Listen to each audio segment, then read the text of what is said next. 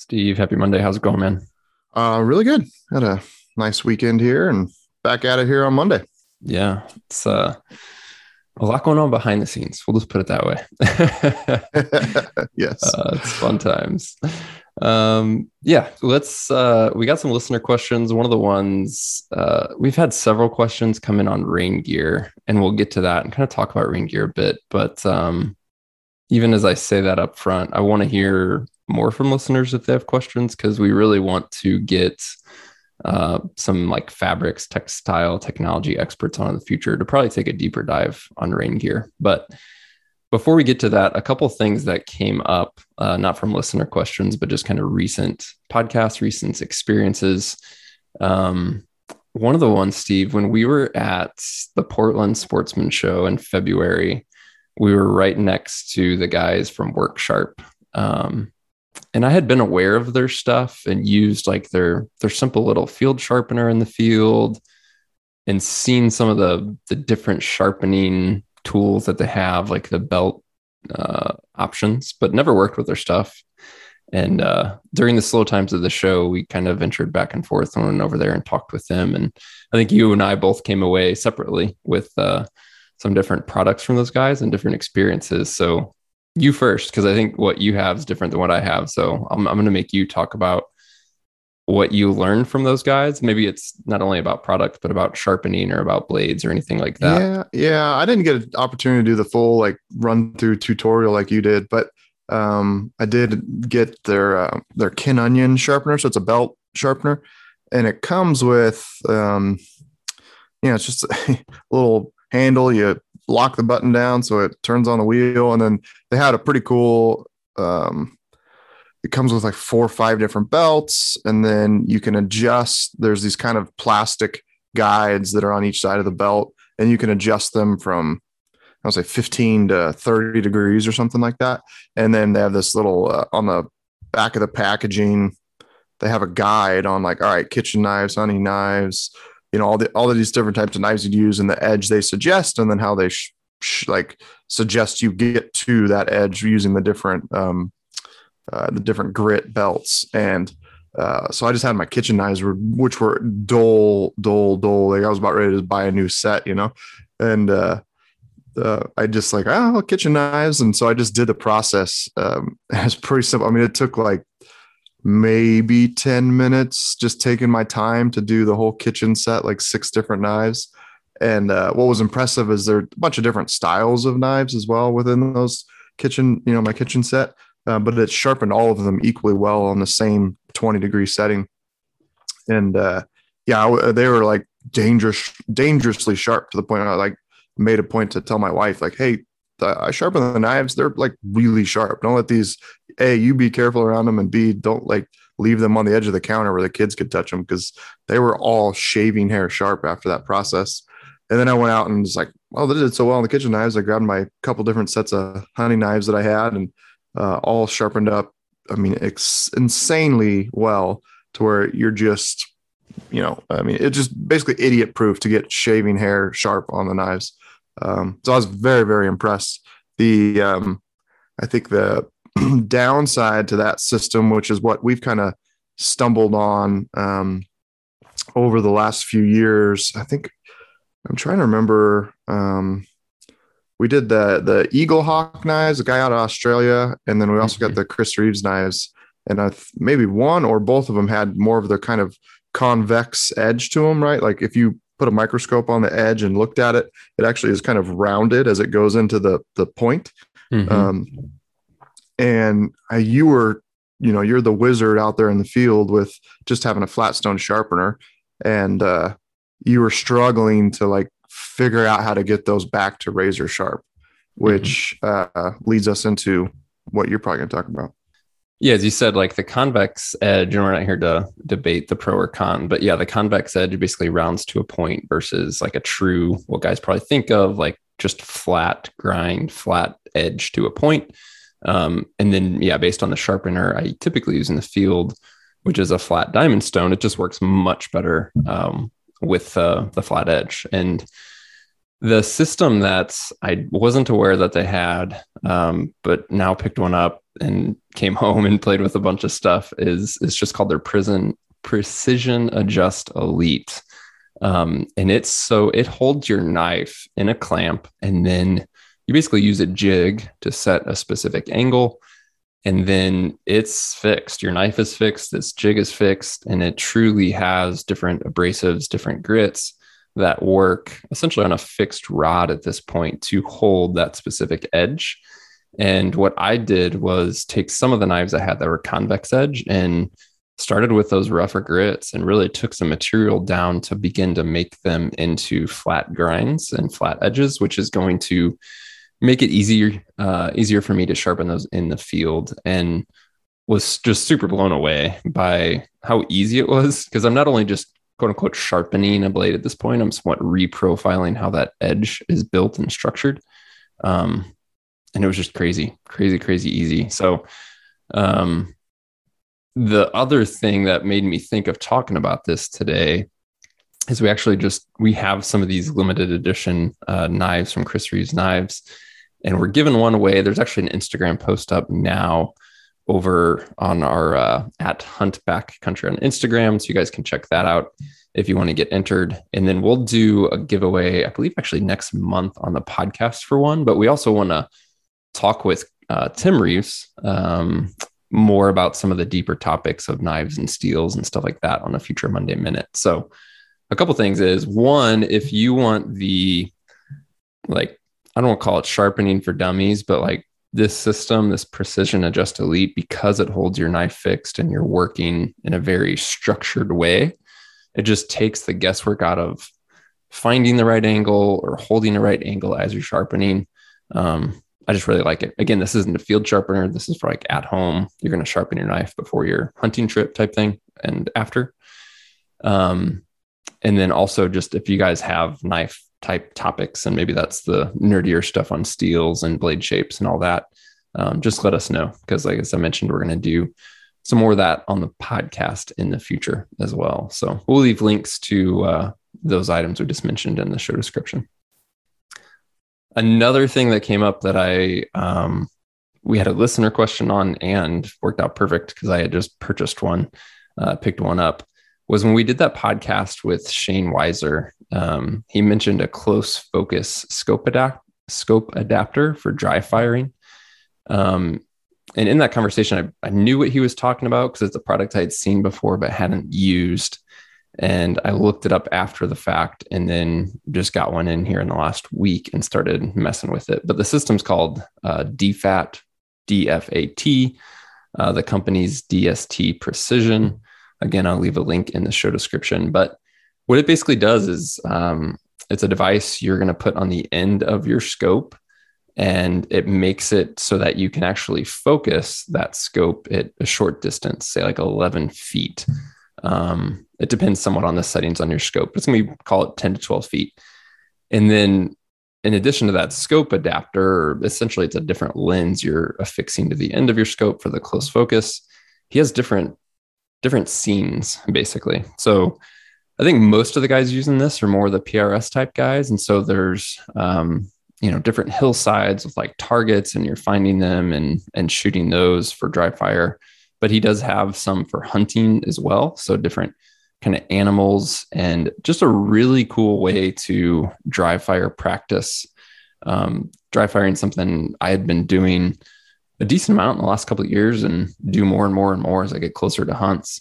But typically that's been kind of holding on a dot and just setting up different shooting positions and yes, trigger squeeze and all that stuff, which is all great.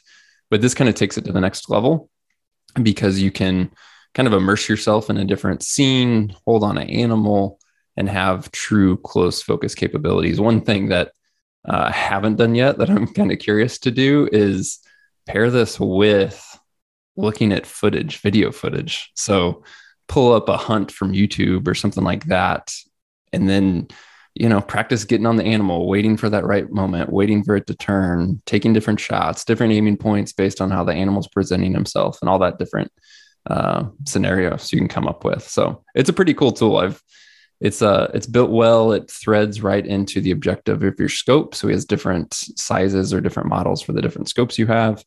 Um, and again, I'm just starting to play with it last week, but already can see like this is something I'll continue to use for sure. So just wanted to yeah, that, throw that out there. I remember um, early days uh, when we had Ryan Kleckner on the podcast. Uh, he was, uh, I mean, he really preached one of the best things you could do for practice was just dry firing in your living room. Um, and that's something that I've continued to do this today to this day, but, uh, yeah, this sounds pretty cool. I need to check that out. And again, mix this with positions. So it's not just laying there prone and shooting. It's okay. Let me, in my opinion, a big part of the benefits of dry fire practice isn't just the trigger squeeze. It's getting into position, practicing positions, um, you know, shooting from the Weiser quick sticks, for example, or shooting from a tripod, if that's something you want to do, sitting, kneeling, all those different things is working that in. And some of the, those charts or those scenes that he has have um, a scale so that it's like, okay, if you're at eleven feet on, you know, with this type of zoom setting, this is going to be two M O A, right? So you can get into, say, a more difficult shooting position and then assess like, how stable am I? Am I able to hold on a two M O A target or not in this position? Or maybe if I shift my weight this way or do this, I realize that I become more stable and I am more effective in this position. So I think there's a ton of benefits to it and I'm kind of excited to explore it more for sure. All right, listener question, Steve, we have had several come together and this is where we're getting into rain gear. Um, and again, this can be a much larger conversation, but I wanted to talk a little bit about this today because questions keep coming up. And this will be maybe less about like what specific rain gear to use and more about some, some ways to think about rain gear. Um, but to start with, we'll, we'll start with this context from a listener question. He said, in a past episode, Steve emphasized how he felt that the First Light Seek rain gear was his choice for heavier duty or bomb-proof rain gear. Do you or Steve have any, have any strong recommendations for lightweight packable rain gear? I'm looking for rain gear that is light and packable and would be meant to keep in the pack, quote unquote, just in case, as opposed to rain gear that you have for the days where you expect it to rain most of the day. Um, so he's talking about different hunts, different contexts. He's planning on using the Seek for these really, really wet hunts. But then basically says, I'm still searching for the best ultralight packable rain gear. Um, and then he basically says he thinks he's found some great choices, uh, specifically mentioned the Arc'teryx Beta L T Hadron. Um, and then he's talking about, you know, is that a good choice for lightweight packable just in case rain gear? I won't say anything about the Arc'teryx gear other than the specific items he's talking about. The jacket's four hundred fifty bucks, the pants are three hundred fifty bucks. It's eight hundred dollars worth of rain gear for quote unquote, just in case. And so the, what this question made me think of wasn't to talk about the Seek versus the Hadron or when to go bomb proof, when to not, but just how do you think about rain gear? Because it is one of those items where you need it for different ways in different contexts, depending on where you hunt, what season you're in, and then budgets all over the place. So I just want to talk a little bit about, again, laying a framework for how you begin to at least evaluate rain gear. So for me, one of the things that comes in mind, this is, sounds like super obvious right up front, is like what type of exposure is expected. So on a trip, on your hunt, where you live maybe, or where you're going to, like how much rain or precipitation do you actually expect to be in and for how long?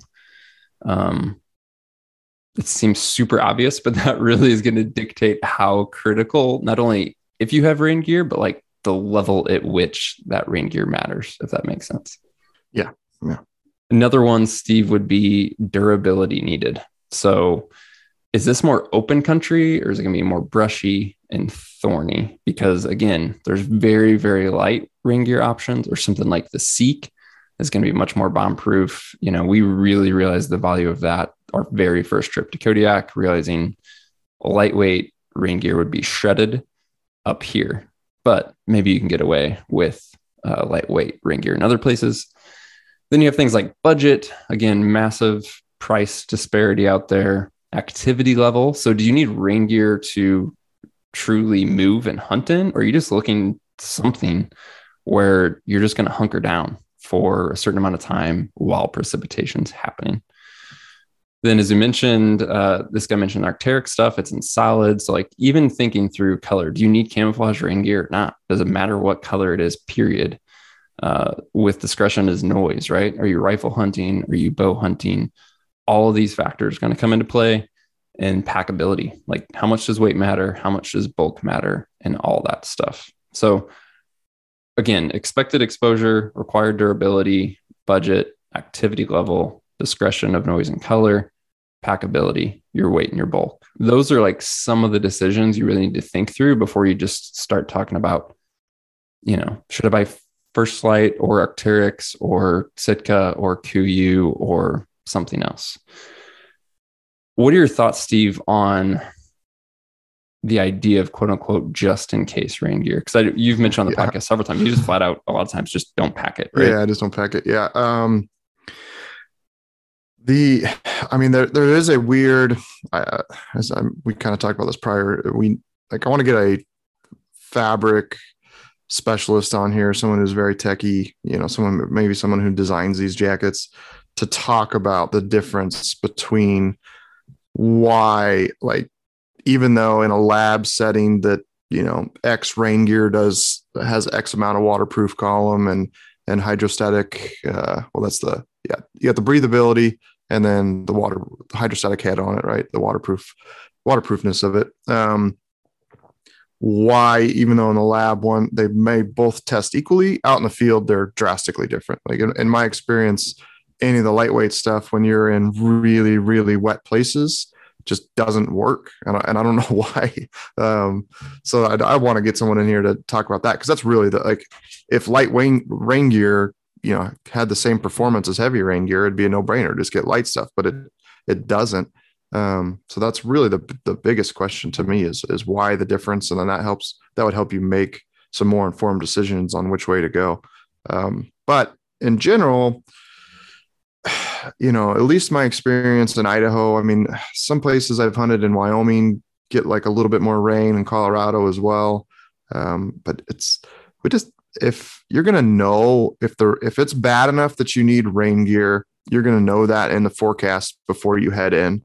And for me, it's, um, yeah, I just, it sucks. But as of right now, I've just got heavier duty, uh, the First Light Seek um jacket, and then I've got one of their older, like I think it's just called their Boundary Stormlight maybe pants, um and those are the two I take with me if I know it's like, you know, one hundred percent chance of rain for three days in a row. If if I'm leaving it on a trailhead for, you know, it's September elk season and they're calling for a forty percent chance of rain on Saturday, I don't bother with rain gear. And I, I know the pa- pants I wear um dry out incredibly quickly, so if it is two three hours, Uh, even if it's rained, like right before bed, I'll just sleep in the wet pants and they'll be dry, you know, by within a couple hours inside the sleeping bag. Um, and then like my puffy jacket does a really good job. I've actually tested it um, in rain, and it, the D W R on it and stuff like that holds up really, really well. So it can absolutely handle light rain for a couple hours and not get soaked through. Uh, so I've tested those things. I know how they're going to perform when it's, when it gets wet. And then, yeah, as of right now, I don't have, like, if it's going to be really bad weather, I don't just, I don't really trust uh, super lightweight stuff as far as rain gear goes, because I've just had bad experiences with, with really all the brands that I've used. Yeah. It makes me, you know, just this idea that this guy said, just in case, I'm not picking on him, but it made me think of how many listeners I feel like are guys out there. And this is especially true for some of the newer hunters, which, you know, we always have a combination of guys who are experienced and not over the place, and then guys who are newer, maybe newer to Western hunting, for example. And like your average guy who's going on, say, an archery elk hunt, again, that seems to pop up more and more than anything else, that he has that just in case mindset, especially again, until he's built some experiences, built some confidence, built some comfort in the backcountry. And so I would just hate for guys to feel like they have to spend hundreds and hundreds of dollars on quote unquote, just in case rain gear, if they're going on an archery elk hunt in Idaho, Colorado, Wyoming, wherever, Montana, kind of doesn't matter. It's like, yes, there's chances. Yes, there's storms, but there's also ways to not have to spend hundreds and hundreds of dollars. And so, you know, again, going back to the criteria I mentioned before, what's your budget, durability, exposure, activity level, discretion, packability, all that stuff. I just want to throw out a couple of options because these are things that I've packed. Um, and again, I don't even want to say I've used them a ton because I've packed them in the past because they've been, quote unquote, those just in case items. And I realized, oh, I really probably don't need these the vast majority of the time. Again, context specific, especially earlier season hunts, things like that. But the Marmot Precip stuff, uh, it's pretty popular with backpackers. Obviously not a camouflage option, not meant for hunting. Really, really affordable, like really affordable. You can, I don't even know what full price is, maybe seventy bucks a top or bottom, but you can often find this stuff for like forty, fifty bucks on sale. Relatively light. Um, not the quietest thing out there, not the most durable thing out there. But again, in context of just in case, it's going to help keep you dry in some moisture for sure. Uh, similar one would be like Outdoor Research Helium. Again, lightweight, just in case protection. The other thing that came to mind with this was just realizing alternatives, right? So if it's, you know, I've been on plenty of hunts, especially in September archery elk, where it's like, yeah, it's, we're going to get the shower, or even it's going to rain for the next two hours. Are you really going to hunt through that? Or are you okay just kind of hunkering down, taking cover? And so that could be something as simple as obviously getting under actual physical cover of canopy, but then maybe you have a super lightweight, good old school poncho just to help keep you dry for these passing storms. Maybe you carry some sort of really lightweight tarp where you can just set something up quick and ride this out. So I just don't, you know, especially for the guys, again, in context, who are newer, who want something, quote unquote, just in case, and are doing more early season hunts. You don't have to buy First Light, K U I U, Sitka, whatever, spend hundreds of dollars. Just think of budget alternatives, really, because it's just mostly, most often, and a lot of those contexts specifically, not super needed. So, yeah.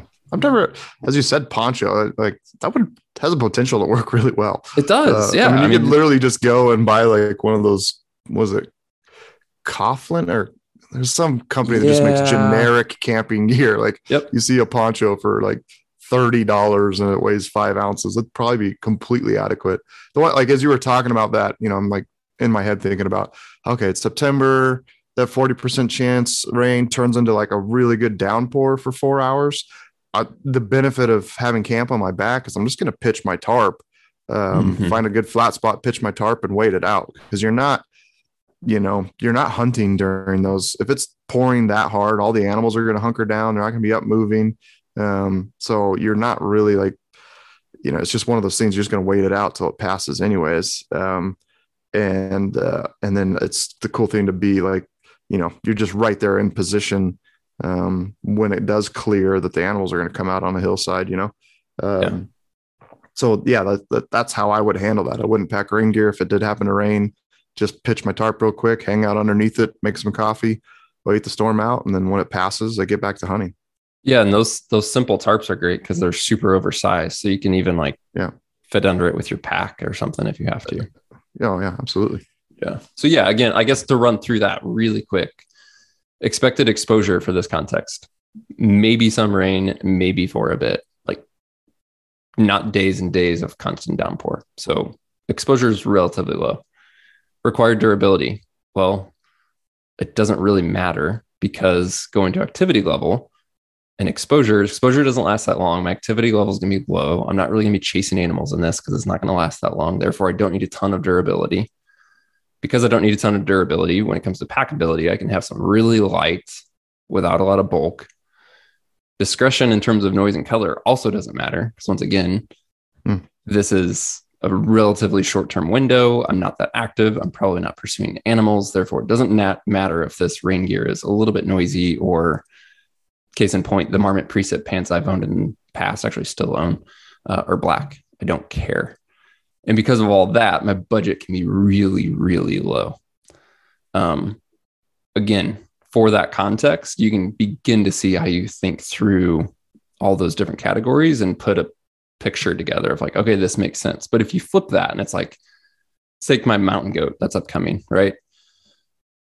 Coastal Alaska, more exposure, brushy, lower country. I need more durability, um, activity level. You know, if we have days of rain, there's potential we're hunting in it for sure. I mean, it's a mountain goat hunt in Alaska. I'm not just going to sit around forever. um, because I'm potentially hunting in it, maybe things like discretion of noise and color matters, but at the same time, I also have a rifle. So maybe it doesn't matter as much if I was bow hunting. Uh, but because of all those things, my budget can be a little bit higher because now I'm really needing some better rain gear. So again, context is always key for this stuff, but hopefully that helps guys think through some choices. But yeah, if you have specific rain gear questions, uh, we'd love to dive into this con- uh, conversation further again with some uh, some experts kind of behind the scenes. So we've got to find the yeah. right people for that. We need to, to, to find the right person. It can't be a company because they're not going to bash their... They're, well, they're not going to like, well, yeah, our lighter rain gear does suck if you're going to hunt all day in rain. Uh, yeah. They can't say that out loud. So, and most of these companies are super aligned with the technology, right? So yeah, First Light's aligned, you know, and has their uh, thirty-seven point five, and obviously Sitka's uh, owned by Gore, Gore-Tex, yeah. And then you take K U I U, and they're going to have their own um, alignments from a technology and supplier perspective. So that's one thing, is like, it's more than just what camouflage pattern this is or how it's cut. It's realizing that specifically on the hunting side for these bigger names, they're all aligned with certain suppliers and technologies that tend to work different. So they can only really speak to theirs, but yeah, it'll be, we've got to find the right person. If you have any connections, let us know, man. um, All right, real quick, Steve, you got to get going. Um, let's do one quick question. It says, I have a Tikka T three light chambered in two seventy Winchester and a Browning long range in seven millimeter. I'm assuming he means rim mag. He says, just curious what you guys would think would be the best option and caliber for going to Kodiak. My quick answer is whatever is shorter, lighter, but you still shoot great. Because yeah. for those deer, two seventies, plenty. Seven rim mags, obviously more than plenty. Just think through, what are you most comfortable with and what do you mind not carrying through thick stuff, really? Yeah, I would, um, more specific if either one of the, I mean, short barrel, yeah, just the shorter, lighter gun for getting through that brush, not necessarily lighter, but getting through that brush, the shorter gun's going to be better. More specifically, um, I would, which one's shooting a, a tougher bullet, right? If you're two seventy shooting like a ballistic tip and your seven millimeter shooting something like a AccuBond or a, um, a Barnes, then uh, I'd go with that more solid bullet, not for the deer, but for the bear. Um, so if you get in a situation where you are having to shoot at a bear with your rifle, um, you don't want some, a super fragile bullet. So that I, sh- I brought my Creedmoor, but I had a solid, uh, solid copper bullet, right? That's going to penetrate really well. So, Um, that'd be my leaning. And if he's got time to, to, you know, dial in a new round or whatever, uh, then great, pick, pick which one ever you shoot better. So the other thing that just came to mind as well is, uh, if one's like stainless versus blued, lean mm. stainless or, yeah. you know, Cerakote, whatever you want to throw on there, but it's a legit good chance of getting wet, good chance of a lot of moisture. You're obviously on the ocean, um, there in Kodiak as well. So that, the protection perspective, uh, protecting the surfaces and obviously internals could be a factor in choosing between the two. So cool. Guys, as always, thank you for tuning in. Any questions, send those to podcast at exomountaingear dot com. We'll be back on Wednesday with a full-length episode. So if you haven't yet, hit that subscribe or follow button so that you receive those future episodes automatically. And we'll talk to you soon.